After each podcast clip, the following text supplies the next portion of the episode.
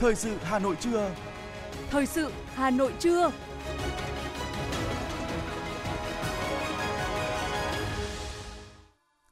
Kính chào quý vị và các bạn. Bây giờ là chương trình thời sự của Đài Phát thanh và Truyền hình Hà Nội đang được phát trực tiếp trên sóng FM.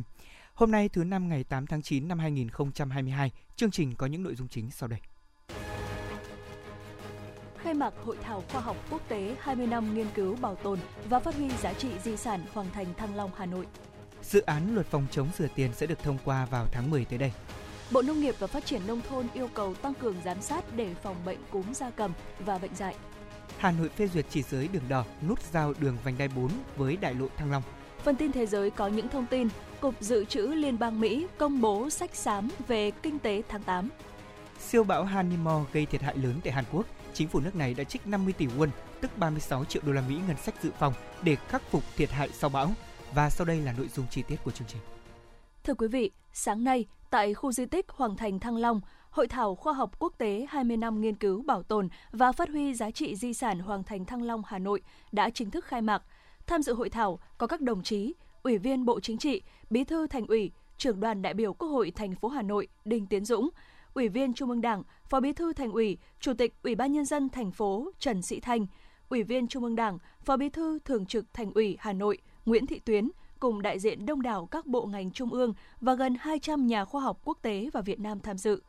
Phát biểu khai mạc hội thảo, Chủ tịch Ủy ban nhân dân thành phố Hà Nội Trần Sĩ Thanh khẳng định Kể từ đó đến nay, Chính phủ Việt Nam, Ủy ban nhân dân thành phố Hà Nội và các bộ ngành trung ương đã dành sự quan tâm đặc biệt nhằm bảo tồn và phát huy giá trị của khu di sản. Thành phố đã thành lập ban chỉ đạo triển khai dự án bảo tồn, tôn tạo và phát huy giá trị khu di sản Hoàng Thành Thăng Long và khu di tích Cổ Loa, chỉ đạo thực hiện nghiêm những cam kết của chính phủ Việt Nam đối với khuyến nghị của EcoMOS về di sản tiếp tục đẩy mạnh công tác nghiên cứu lịch sử, khảo cổ, bảo tồn và giới thiệu, quảng bá nhằm phát huy giá trị của di sản để Hoàng thành Thăng Long mãi là niềm tự hào của đất nước và con người Việt Nam.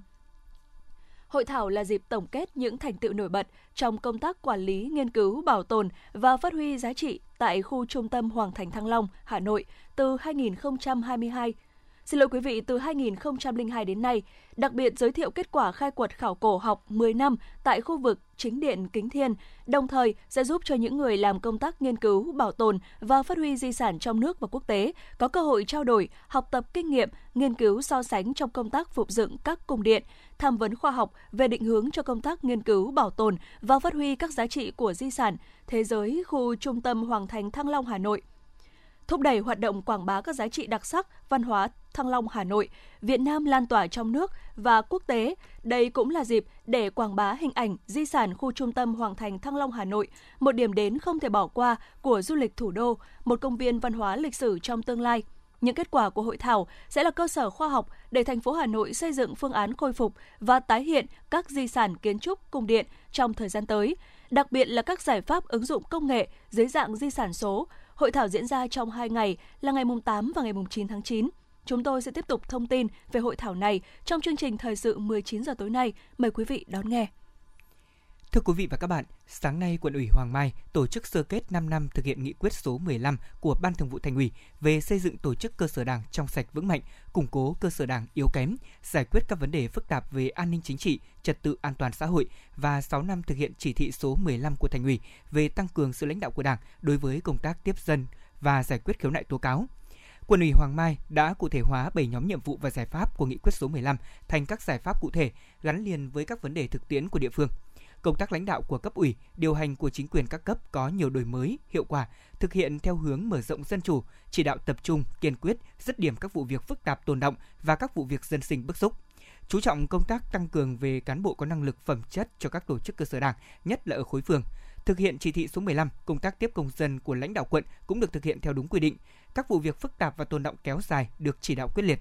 Thời gian tới tiếp tục bám sát 7 nhóm nhiệm vụ và giải pháp của nghị quyết số 15. Quận ủy Hoàng Mai tiếp tục quan tâm lãnh đạo các nhiệm vụ thuộc lĩnh vực dễ xảy ra vi phạm như giải phóng mặt bằng, quản lý đất đai, trật tự xây dựng, vệ sinh môi trường, đồng thời tiến hành ra soát những bất cập về cơ chế chính sách để đề xuất cấp có thẩm quyền điều chỉnh và sửa đổi cho phù hợp với thực tiễn.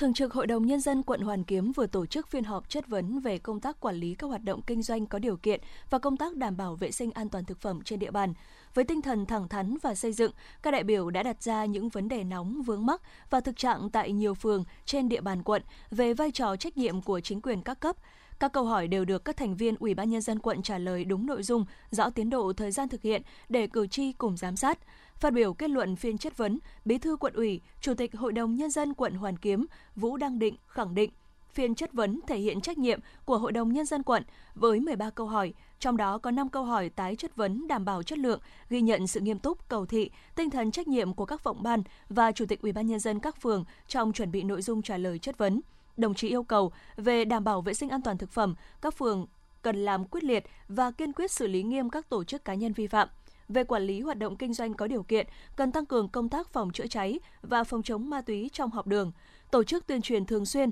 để nâng cao nhận thức, ý thức của các cơ sở kinh doanh và đề cao trách nhiệm của người đứng đầu cơ quan đơn vị.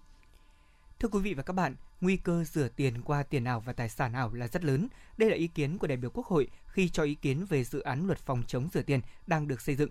Theo đó thì cách thức rửa tiền được chỉ ra là thông qua những đường dây đánh bạc và rửa tiền quy mô lớn sử dụng tiền ảo. Trong khi đó thì các hoạt động này vẫn đang nằm ngoài sự điều chỉnh của pháp luật, chưa chịu sự quản lý của các cơ quan chức năng. Về vấn đề này, thống đốc của Ngân hàng Nhà nước cho biết đã có những đề xuất về quy định tiền ảo, tài sản ảo tại dự thảo luật sửa đổi lần này – dự kiến sẽ trình Quốc hội thảo luận và thông qua tại kỳ họp thứ tư vào tháng 10 tới đây.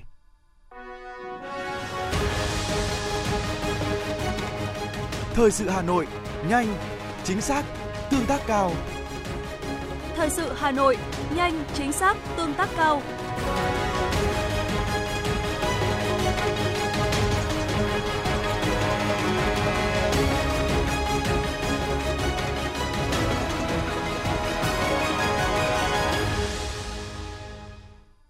Thưa quý vị và các bạn, Thủ tướng Chính phủ vừa ký quyết định số 1046 ban hành kế hoạch triển khai thực hiện kết luận số 28 ngày 21 tháng 2 năm 2022 của Bộ Chính trị về tinh giản biên chế và cơ cấu lại đội ngũ cán bộ công chức viên chức kết luận số 40 ngày 18 tháng 7 năm 2022 của Bộ Chính trị về nâng cao hiệu quả công tác quản lý biên chế của hệ thống chính trị giai đoạn 2022-2026 và quy định số 70 ngày 18 tháng 7 năm 2022 của Bộ Chính trị về quản lý biên chế của hệ thống chính trị. Kế hoạch đưa ra 6 nhiệm vụ giải pháp để các bộ ngành địa phương thực hiện Cụ thể là ra soát bổ sung hoàn thiện chức năng nhiệm vụ quyền hạn, mối quan hệ công tác của các tổ chức cơ quan đơn vị, hoàn thành xây dựng vị trí việc làm, chức danh và chức vụ lãnh đạo, quản lý biên chế và cơ cấu lại đội ngũ cán bộ công chức viên chức của từng tổ chức cơ quan đơn vị theo vị trí việc làm, sắp xếp tổ chức lại các đơn vị sự nghiệp công lập, nâng cao chất lượng của đội ngũ cán bộ công chức viên chức, đẩy mạnh tự chủ đơn vị sự nghiệp công lập, đẩy mạnh cung ứng dịch vụ sự nghiệp công theo Xin lỗi quý vị đẩy mạnh cung ứng dịch vụ sự nghiệp công theo cơ chế thị trường, thúc đẩy xã hội hóa trong việc cung cấp dịch vụ sự nghiệp công, hoàn thiện cơ chế tài chính.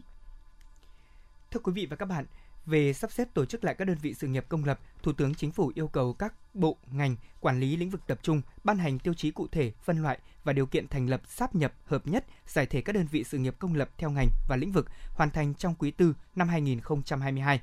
giả soát sửa đổi và bổ sung hoặc ban hành mới quy định xếp hạng đối với các đơn vị sự nghiệp công lập thuộc ngành, lĩnh vực hoàn thành trong quý 1 của năm 2023.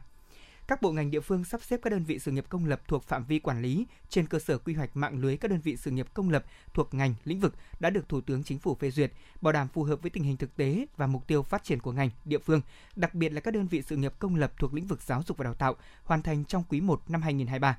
để đẩy mạnh tự chủ đơn vị sự nghiệp công lập, đẩy mạnh cung ứng dịch vụ sự nghiệp công theo cơ chế thị trường, thúc đẩy xã hội hóa trong việc cung cấp dịch vụ sự nghiệp thủ sự nghiệp công. Thủ tướng Chính phủ yêu cầu các bộ, ngành cùng với các cơ quan liên quan ban hành các tiêu chí tiêu chuẩn và đặc biệt là tiêu chuẩn chất lượng dịch vụ sự nghiệp công, sử dụng ngân sách nhà nước, cơ chế giám sát, đánh giá, kiểm định chất lượng và quy chế kiểm tra, nghiệm thu dịch vụ sự nghiệp công, sử dụng ngân sách nhà nước thuộc bộ, cơ quan trung ương, hiệu quả hoạt động của đơn vị sự nghiệp công hoàn thành trong quý tư năm nay.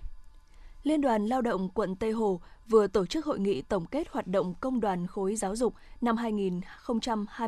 2021-2022, triển khai nhiệm vụ trọng tâm năm học mới, sơ kết chương trình phối hợp công tác giữa Liên đoàn Lao động và Phòng Giáo dục và Đào tạo quận Tây Hồ. Liên đoàn Lao động quận Tây Hồ đang trực tiếp quản lý 32 công đoàn cơ sở khối giáo dục với tổng số hơn 1.500 đoàn viên. Năm học 2021-2022 khó khăn do ảnh hưởng của dịch COVID-19 nhưng đời sống của cán bộ giáo viên, nhân viên tại các nhà trường cơ bản ổn định và từng bước được nâng lên. Các cấp công đoàn từ quận tới cơ sở phối hợp tích cực với chính quyền chuyên môn, tập trung chỉ đạo tổ chức thực hiện tốt các chỉ tiêu, nhiệm vụ theo kế hoạch, từng bước đổi mới tổ chức các hoạt động đảm bảo thiết thực, hiệu quả.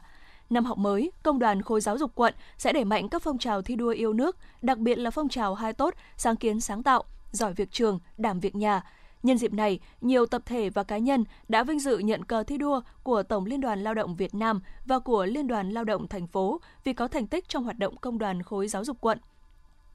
Liên đoàn Lao động Tây Hồ đã tặng quà cho con công nhân viên chức lao động vượt khó học giỏi.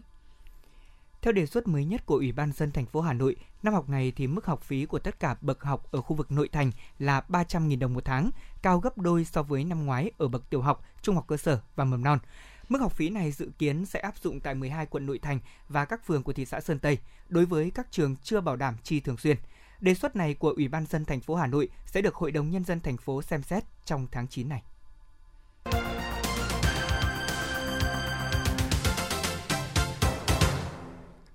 Chuyển sang những thông tin về y tế. Thưa quý vị và các bạn, Phó Thủ tướng Vũ Đức Đam vừa có yêu cầu Bộ Y tế khẩn trương hoàn thiện báo cáo đánh giá việc thực hiện thí điểm tự chủ Bệnh viện Bạch Mai và Bệnh viện Ca, báo cáo Thủ tướng Chính phủ trước ngày 15 tháng 9. Bên cạnh đó, Phó Thủ tướng cũng yêu cầu Bộ Y tế khẩn trương báo cáo Thủ tướng việc tháo gỡ khó khăn, vướng mắc của dự án xây dựng Bệnh viện Bạch Mai và Bệnh viện Việt Đức cơ sở 2 tại tỉnh Hà Nam – Trước đó, hồi tháng 8, Bệnh viện Bạch Mai và Bệnh viện Ca đã có văn bản gửi Bộ Y tế xin dừng triển khai thí điểm tự chủ do nhiều nguyên nhân. Như vậy, sau 2 năm thực hiện thí điểm tự chủ tài chính, hai bệnh viện đề nghị chỉ tự chủ ở mức độ 2, tức là tự lo chi thường xuyên, còn chi đầu tư vẫn do ngân sách nhà nước lo.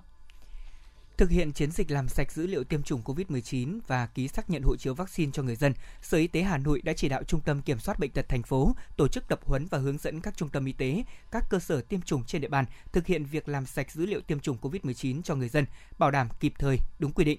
Từ nay cho đến cuối năm, ngành y tế sẽ tiếp tục chỉ đạo các cơ sở tiêm chủng thực hiện việc giả soát, truy xuất dữ liệu chi tiết trên nền tảng quản lý tiêm chủng COVID-19 về các đối tượng bị sai lệch còn thiếu thông tin để lập danh sách, phối hợp cùng với công an các cấp xác thực, bổ sung thông tin, cập nhật những thông tin đã được xác thực và bổ sung lên nền tảng quản lý tiêm chủng COVID-19 để phục vụ cho việc kết nối, chia sẻ với cơ sở dữ liệu quốc gia về dân cư.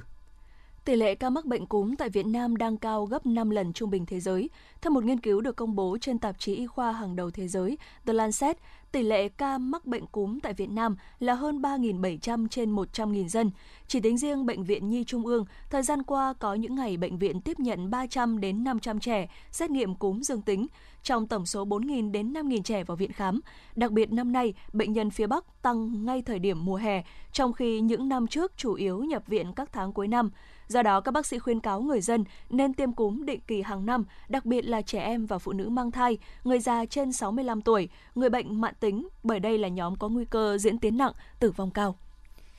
Thưa quý vị, trong bối cảnh số ca mắc và ca bệnh nặng COVID-19 có xu hướng gia tăng trở lại, Bộ Y tế vừa ban hành hướng dẫn sử dụng khẩu trang tại nơi công cộng. Cụ thể thì các trường hợp bắt buộc phải sử dụng khẩu trang là người có biểu hiện viêm đường hô hấp cấp, người mắc hoặc là nghi ngờ mắc COVID-19, trừ trẻ em dưới 5 tuổi khi đến nơi công cộng. Các địa điểm bắt buộc phải đeo khẩu trang đó là các cơ sở y tế, nơi cách ly, trên các phương tiện giao thông công cộng, trong trung tâm thương mại, siêu thị, chợ, các cơ sở văn hóa, du lịch, nơi tiếp nhận hồ sơ và cuối cùng là tại nơi có không gian kín, thông khí kém như các quán bar, vũ trường, karaoke, phòng tập thể dục, thể hình. Như vậy là ở hướng dẫn mới nhất này thì các nơi tập trung đông người như trung cư, trường học, công viên, vườn hoa không còn quy định phải đeo khẩu trang. Thưa quý vị, Quá tải bệnh nhân, các nhân viên y tế phải tăng ca 16 giờ một ngày là tình trạng được ghi nhận tại Bệnh viện Hữu nghị Việt Đức, bệnh viện ngoại khoa lớn nhất cả nước trong thời gian gần đây. Lãnh đạo Bệnh viện Hữu nghị Việt Đức cho biết, người dân đến khám chữa bệnh tại bệnh viện tăng rất mạnh, tăng tới gần 300% so với trước. Đây cũng là thực trạng đang diễn ra tại nhiều bệnh viện tuyến trung ương. Nếu tình trạng này kéo dài, sẽ ảnh hưởng không tốt đến tâm lý và sức khỏe của nhân viên y tế và cả người bệnh. Từ sáng sớm, tại khu vực đón tiếp của Bệnh viện Hữu nghị Việt Đức, bệnh nhân đã xếp nhiều hàng dài chờ tới lượt lấy số. Các phòng khám chật kín người, riêng khu vực chụp X-quang, siêu âm, chụp CT, MRI không lúc nào hạ nhiệt, Có những người được bác sĩ chỉ định từ hôm trước nhưng phải tới hôm sau mới tới lượt được chụp chiếu siêu âm. Trung bình mỗi ngày, bệnh viện có khoảng 2.000 bệnh nhân nội trú và khoảng 2.000 bệnh nhân đến khám. Mỗi người bệnh thường có 1 đến 2 người nhà đi cùng, cùng với 2.000 nhân viên y tế. Như vậy, tại bệnh viện mỗi ngày có khoảng 10.000 người lưu lại quanh bệnh viện. Phó giáo sư tiến sĩ Nguyễn Mạnh Khánh, Phó Giám đốc Bệnh viện Việt Đức cho biết. Cái ờ, số lượng bệnh nhân đổ dồn về rất là nhiều và cả về số lượng người ờ, đến khám cấp cứu, đến khám ngoại trú cũng như là điều trị nội trú, rồi số lượt bệnh nhân bảo hiểm y tế, số lượng bệnh nhân phẫu thuật cả mổ phiên lẫn mổ cấp cứu đều tăng lên và toàn bộ các các cái ờ, phục vụ cho cái cái khám điều trị như xét nghiệm siêu âm rồi chẩn đoán hình ảnh rồi nội soi vân vân đều tăng lên cả tăng rất là cao như vậy Hai năm qua, do dịch COVID-19 nên nhiều bệnh nhân không đi khám bệnh.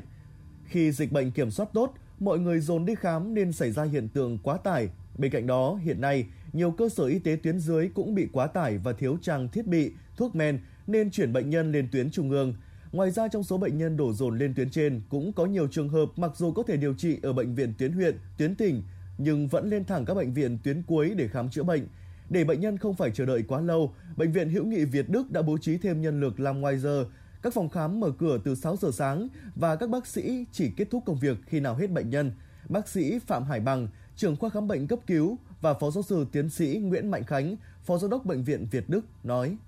Tức là con số lũy tiến mà đi lên theo cái chiều chiều trách hoàn toàn không có đi ngang, không có đi ngang mà trong khi lực lượng nhân viên y tế thì vẫn như cũ thôi. Thế và để giải quyết cái này thì chúng ta biết là bình thường thì cái giờ hành chính chúng ta làm 8 tiếng. Ngoài ra thì còn có những chế độ trực ngoài giờ, trực à, đêm, trực ngày nghỉ, ngày lễ, ngày Tết. Thế tuy nhiên thì bệnh viện cũng đã bố trí à, nhân lực để đi làm thêm ngoài giờ. Ví dụ như triển khai à, các cái phòng khám ngay từ ban đầu là từ 6 giờ sáng. Thế và làm thì đến khi nào hết bệnh nhân thì thôi. Thế còn các bộ phận à, cận lâm sàng, à, ví dụ như chẩn đoán hình ảnh thì anh em có thể trực đến 22 giờ hoặc thậm chí là 0 giờ đêm để chụp hết cho bệnh nhân thì thôi. Thế và ngày hôm sau lại một cái cái guồng quay như vậy. Là nếu mà kéo dài thì cũng cũng không có lợi cả về mặt sức khỏe cũng như là tâm lý của người lao động. Và chúng tôi cũng hy vọng là với các cái giải pháp quyết liệt trong thời gian vừa rồi và các bệnh viện ờ, các tuyến cũng hỗ trợ cũng chia sẻ để giảm cái gánh nặng cho bệnh viện trung ương thì có thể là chúng ta sẽ sẽ sẽ giảm bớt được cái tình trạng này và như vậy thì cũng sẽ đảm bảo được cái sức khỏe cho người lao động. Tại bệnh viện Bạch Mai, tình trạng đông đúc quá tải cũng diễn ra tương tự. Mỗi ngày bệnh viện có khoảng từ 6.000 đến 8.000 người đến khám và trên 3.500 bệnh nhân điều trị nội trú. Nhiều bệnh nhân cũng phải lặn lội từ đêm hôm trước hoặc dậy từ 3 giờ đến 4 giờ sáng để kịp sáng sớm đến bệnh viện. Nhiều cơ sở khám chữa bệnh tuyến trung ương khác lượng bệnh nhân đổ dồn về cũng rất đông. Tại Bệnh viện Đại học Y Hà Nội, Phó giáo sư tiến sĩ Nguyễn Lân Hiếu, giám đốc bệnh viện đã đưa ra khuyến cáo người bệnh nên gọi điện đến tổng đài đăng ký. Người bệnh có thể tìm đến cơ sở khám chữa bệnh tại phòng khám đa khoa bệnh viện Đại học Y Hà Nội, cơ sở Cầu Giấy số 10, Trương Công Giai, Cầu Giấy Hà Nội. Mong muốn được điều trị ở các bệnh viện tuyến trung ương, bệnh viện tuyến cuối, nơi tập trung nhiều thầy thuốc có trình độ tay nghề cao là nguyện vọng chính đáng của người bệnh. Dù các bệnh viện lớn nhưng khi số bệnh nhân vượt quá khả năng đón tiếp thì tình trạng quá tải là điều không thể tránh khỏi. Do đó, các bác sĩ khuyến cáo những trường hợp bệnh nhẹ không đến mức phải vượt tuyến thì nên khám tại các bệnh viện tuyến huyện, tuyến tỉnh để tránh việc phải chờ đợi lâu, đi lại xa xôi, tốn kém. Chỉ những ca nặng phức tạp mà tuyến trước không giải quyết được thì mới cần lên các bệnh viện tuyến trung ương để điều trị. Thưa quý vị và các bạn, ngày hôm qua, Hội nghị tổng kết dự án giám sát cúm gia cầm và các bệnh trùng khác ở góc độ tương tác giữa động vật tại Việt Nam giai đoạn 2017-2022 đã được tổ chức tại thủ đô Hà Nội. Trong đợt giám sát từ cuối năm 2017 đến cuối năm 2022 do Cục Thú y và CDC Hoa Kỳ thực hiện tại các chợ buôn bán gia cầm thuộc 28 tỉnh thành trên cả nước, đều phát hiện các cá thể gia cầm cho nhiễm virus cúm. Trong giai đoạn này, đoàn giám sát cũng tiến hành chủ động giám sát bệnh dại ở chó nuôi tại 8 tỉnh thành phố. Kết quả có tổng cộng 182 mẫu trên 1.200 đầu chó cho kết quả dương tính với bệnh dạy, chiếm tỷ lệ 14,09%. Cũng theo Bộ Nông nghiệp thì nguyên nhân dẫn đến những vấn đề trên là do ý thức tiêm phòng vaccine của người chăn nuôi chó và gia cầm thời gian vừa qua còn rất nhiều hạn chế. Để nâng cao công tác phòng chống và ứng phó với dịch bệnh cúm gia cầm và bệnh dạy, trong thời gian tới, Bộ Nông nghiệp Phát triển nông thôn sẽ tiếp tục hợp tác cùng với các tổ chức quốc tế trong các chương trình tăng cường giám sát, qua đó làm cơ sở để cảnh báo sớm về dịch bệnh trên động vật như cúm gia cầm và bệnh dạy để đưa ra các biện pháp ứng phó phù hợp.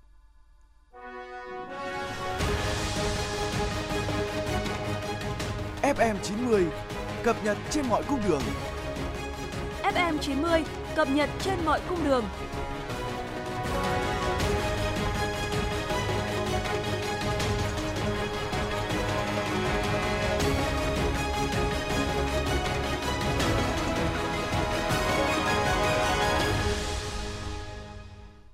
Thưa quý vị và các bạn, Ủy ban nhân dân thành phố Hà Nội vừa ban hành quyết định số 3120 về việc phê duyệt chỉ giới đường đỏ, nút giao giữa đường vành đai 4 với đại lộ Thăng Long, tỷ lệ 1 trên 500. Chỉ giới do Viện Quy hoạch Xây dựng Hà Nội lập, được Sở Quy hoạch Kiến trúc Hà Nội thẩm định, có vị trí giao giữa đường vành đai 4 với đại lộ Thăng Long, đoạn qua huyện Hoài Đức – Sở Quy hoạch Kiến trúc được giao nhiệm vụ kiểm tra, xác nhận bản vẽ chỉ giới đường đỏ, nút giao theo quyết định phê duyệt của Ủy ban nhân dân thành phố. Viện Quy hoạch Xây dựng Hà Nội có trách nhiệm tổ chức công bố công khai chỉ giới đường đỏ, nút giao được duyệt và bàn giao hồ sơ chỉ giới đường đỏ được duyệt cho Ủy ban Nhân dân huyện Hoài Đức và các đơn vị liên quan để các tổ chức cá nhân có liên quan được biết thực hiện.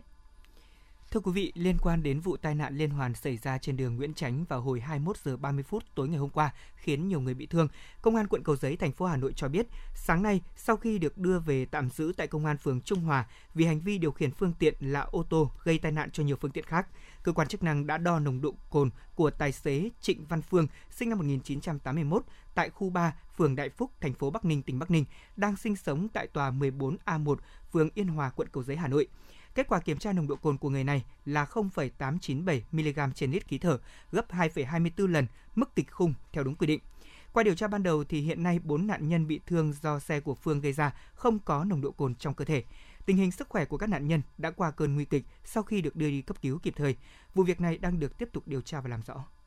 Tại vụ cháy xảy ra ở quán karaoke An Phú, phường An Phú, thành phố Thuận An, sáng nay, Ủy ban nhân dân tỉnh Bình Dương đã tổ chức buổi họp báo đây có lẽ là vụ cháy có người chết và bị thương lớn nhất từ trước đến nay. Chỉ trong thời gian ngắn ngủi, hàng chục người đã không thể thoát khỏi đám cháy bị chết ngạt. Vào ngày hôm qua, Ủy ban nhân dân tỉnh Bình Dương cũng đã công bố bước đầu nguyên nhân vụ cháy là do chập điện từ bên trong một phòng hát. Cũng trong sáng nay, lực lượng công an tỉnh Bình Dương phối hợp với các ngành chức năng tiếp tục xuống hiện trường khám nghiệm để điều tra cụ thể nguyên nhân của vụ cháy kinh hoàng này.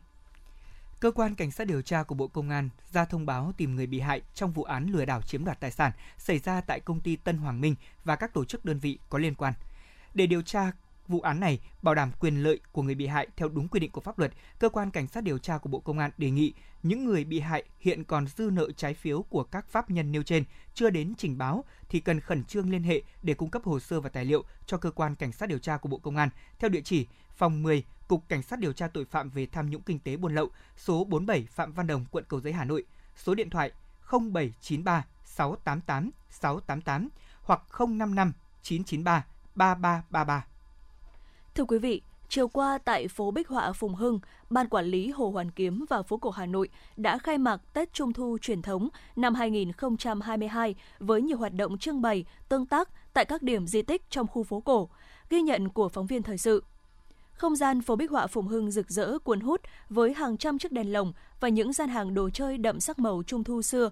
Mặc dù mẫu mã hầu như không được thay đổi, nhưng đồ chơi truyền thống vẫn là những biểu tượng đem lại màu sắc cho dịp Tết thiếu nhi và tạo nên không khí đặc trưng của Trung thu ngày giữa đời sống hiện đại. Với những người nghệ nhân dành gần trọn đời mình giữ nghề, lan tỏa nghề như bà Tuyến, dường như còn vui gấp bội khi sản phẩm đồ chơi truyền thống đã giành được chỗ đứng của mình – nghệ nhân Nguyễn Thị Tuyến, xã Vân Canh, huyện Hoài Đức, Hà Nội chia sẻ. Nhà nước đã bây giờ và các trường học cũng đã mong muốn là tổ chức cho các à, học sinh về cái đồ chơi dân gian rất là nhiều cho nên là ờ, số lượng hàng thì nhiều lắm nhưng mà gia đình cũng nó làm thợ thủ công cho nên là làm cũng không được bao nhiêu nhưng mà cũng đã cố gắng hết sức Mong muốn lan tỏa tình yêu di sản dân tộc đến với các em thiếu nhi, năm nay, Ban Quản lý Hồ Hoàn Kiếm và phố cổ Hà Nội đã quy tụ gần 10 nghệ nhân làm đồ chơi dân gian trong không gian mở này. Em Nguyễn Bảo Ngọc và em Trần Đại Minh Quang ở Hà Nội nói. Hôm nay con đã được trải nghiệm à, làm đèn ông sao và được à, bà giới thiệu về những à, món đồ ừ, trung thu mà hồi xưa ông bà và bố mẹ con hay chơi. Con đã được trải nghiệm xem những đồ trung thu ạ và con thấy là nó rất là thú vị ạ. Bà Trần Thị Thúy Lan, Phó ban quản lý Hồ Hoàn Kiếm và phố cổ Hà Nội cho biết thêm mong muốn để làm sao để các em sẽ có cái ý thức để bảo tồn những cái giá trị di sản văn hóa đặc biệt là cái những cái sản phẩm đồ chơi truyền thống mà của cha ông ta để lại. Lễ hội Trung thu truyền thống diễn ra từ nay đến hết ngày 10 tháng 9, tức ngày 15 tháng 8 âm lịch, còn nhằm phát triển không gian văn hóa mang tính cộng đồng, đáp ứng nhu cầu của nhân dân và khách du lịch.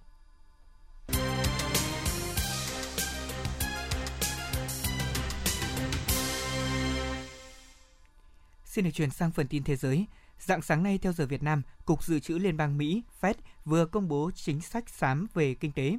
Báo cáo sách xám về kinh tế là một trong những tài liệu quan trọng được thị trường chờ đợi bởi nó chứa đựng những dữ liệu quan trọng trong phản ánh sức khỏe của nền kinh tế Mỹ. Lễ hội bia Bruxelles vừa được tổ chức trở lại sau 2 năm phải ngưng do đại dịch với quy mô hoành tráng hơn xưa. 51 nhà máy bia mang tới lễ hội hơn 500 loại bia được đánh giá là ngon nhất trong số hơn 1.500 loại bia của Vương quốc Bỉ. Malaysia ngày 7 tháng 9 đã dỡ bỏ các quy định bắt buộc đeo khẩu trang trong nhà khi tình hình dịch bệnh đang dần được cải thiện. Theo đó, thì việc đeo khẩu trang sẽ chỉ bắt buộc trên các phương tiện giao thông công cộng như là xe buýt, tàu hỏa, taxi đưa đón tại sân bay, xe dịch vụ cũng như tại các bệnh viện và cơ sở y tế. Quy định này cũng áp dụng cho những người có triệu chứng và dương tính với SARS-CoV-2.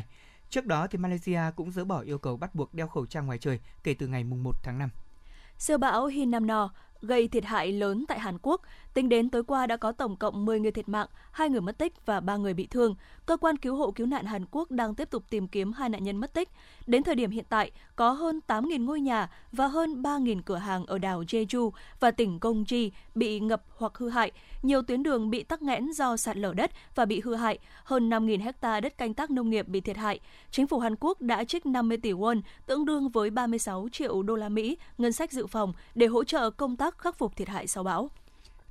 Thưa quý vị, tính đến thời điểm này thì trận động đất có độ lớn 6,8 tại tỉnh Tứ Xuyên ở Tây Nam Trung Quốc đã cướp đi sinh mạng của 74 người. Hiện nay thì nhiều người vẫn đang còn mắc kẹt trong khu vực động đất, cấp độ phản ứng khẩn cấp cao nhất đối với thảm họa động đất cũng đã được kích hoạt. Một lực lượng cứu hộ với hơn 6.600 nhân viên đang chạy đua cùng với thời gian để tìm kiếm những người còn sống sót và di rời những người dân đến nơi an toàn. Cơ quan khí tượng của Trung Quốc cảnh báo các khu vực chịu ảnh hưởng của động đất sẽ hứng chịu mưa lớn cho đến ngày 8 tháng 9 và lở đất có thể cản trở công tác cứu hộ. Ít nhất hai người thiệt mạng và 6 người khác bị thương trong vụ sập cần cầu tại một công trường xây dựng phía đông quận Kowloon. Chính quyền Hồng Kông Trung Quốc thông báo vụ tai nạn xảy ra khoảng 10 giờ sáng cùng ngày theo giờ địa phương khi cần cầu rơi xuống một container, sau đó đè vào các công nhân xây dựng. Chính quyền Hồng Kông cho biết lực lượng chức năng đang điều tra nguyên nhân vụ tai nạn. Hãng vận tải biển La Méditerranée của Pháp vừa ra mắt chiếc phà không thải bụi đầu tiên trên thế giới. Chiếc phà này sẽ phục vụ vận chuyển hành khách và phương tiện giao thông từ thành phố Marseille cho đến đảo Corée của Pháp.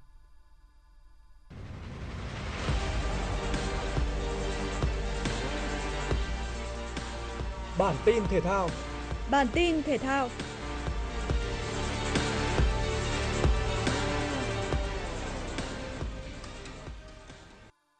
Ở trận tứ kết Cúp Quốc gia 2022 trên sân Pleiku, Saigon FC nhanh chóng mở tỷ số trận đấu ở phút 67 bằng bàn thắng của Hữu Sơn.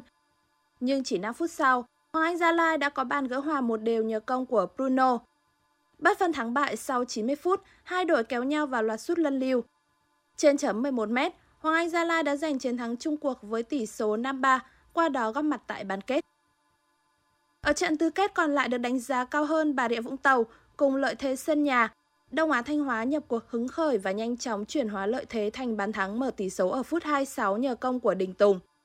Đến phút 55, Lê Văn Thắng tung cú sút ghi bàn thắng thứ hai cho đội chủ nhà ở cự ly gần 20 m. Trên đà thăng hoa, Đông Á Thanh Hóa ghi bàn nâng tỷ số lên 3-0 ở phút 80 do công của Lê Văn Thắng. Những gì đội khách có thể làm được chỉ là bàn danh dự của Văn Thạnh ở phút 90. Trung cuộc Đông Á Thanh Hóa thắng Bà Rịa Vũng Tàu 3-1 và giành vé vào bán kết Cúp Quốc gia 2022. Tại chuyến làm khách tới sân của Napoli tại lượt trận thứ nhất bảng A UEFA Champions League, các cầu thủ Liverpool đã nhanh chóng phải nhận bàn thua đầu tiên sau tình huống dứt điểm chính xác trên chấm đá phạt 11m của Zielinski. Trong hiệp 1, đội chủ nhà dễ dàng có thêm được tới hai bàn thắng nữa nhờ công của Zambo Akusa và Simone. Trước khi Zielinski hoàn tất cú đúp của mình ở đầu hiệp 2, qua đó mang về chiến thắng 4-1 cho Napoli. Bàn thắng duy nhất của Liverpool ở trận này được ghi bởi Luis Diaz trong hiệp 2. Trong khi đó, các cầu thủ Tottenham lại có được chiến thắng 2-0 trước Olympic Marseille. Cả hai bàn thắng của đội chủ nhà đều được ghi bởi Richarlison trong hiệp 2. Để làm khách trên sân của Inter Milan, Bayern Munich ghi bàn thắng mở tỷ số ở phút 25 nhờ công của Sadio Mane. Sang hiệp 2, Inter Milan dâng cao tìm bàn gỡ nhưng những gì họ nhận được lại là thêm một bàn thua nữa ở phút 66 sau pha phản lưới nhà của Danilo D'Ambrosio. 2-0 nghiêng về Bayern Munich là kết quả cuối cùng của trận đấu này. Trong một diễn biến khác tại bảng C, Barcelona dễ dàng giành chiến thắng đậm 5-1 trước câu lạc bộ được đánh giá yếu nhất bảng là Victoria Pilsen. Tiền đạo Robert Lewandowski thi đấu ấn tượng với một hat-trick, bên cạnh đó là các pha lập công của Frank Kessie và Ferran Torres. Bàn duy nhất của Victoria Persen thuộc về Jan Sikora. Ở những trận đấu khác, Atletico Madrid giành chiến thắng 2-1 trước 10 người của Porto.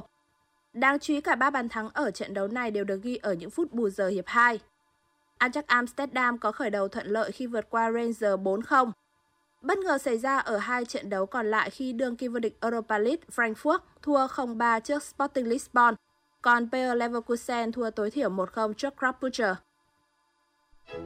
Dự báo thời tiết khu vực Hà Nội chiều và tối ngày 8 tháng 9 năm 2022, trung tâm thành phố Hà Nội có mưa vừa, mưa to và rông, nhiệt độ từ 26 đến 28 độ. Quý vị và các bạn vừa nghe chương trình thời sự của Đài Phát thanh Truyền hình Hà Nội, chỉ đạo nội dung Nguyễn Kim Khiêm, chỉ đạo sản xuất Nguyễn Tiến Dũng, tổ chức sản xuất Xuân Luyến. Chương trình do biên tập viên Nguyễn Hằng, phát thanh viên Lê Thông Thu Minh và kỹ thuật viên Kim Thoa phối hợp thực hiện. Kính chào tạm biệt và hẹn gặp lại quý vị trong chương trình thời sự 19 giờ tối nay.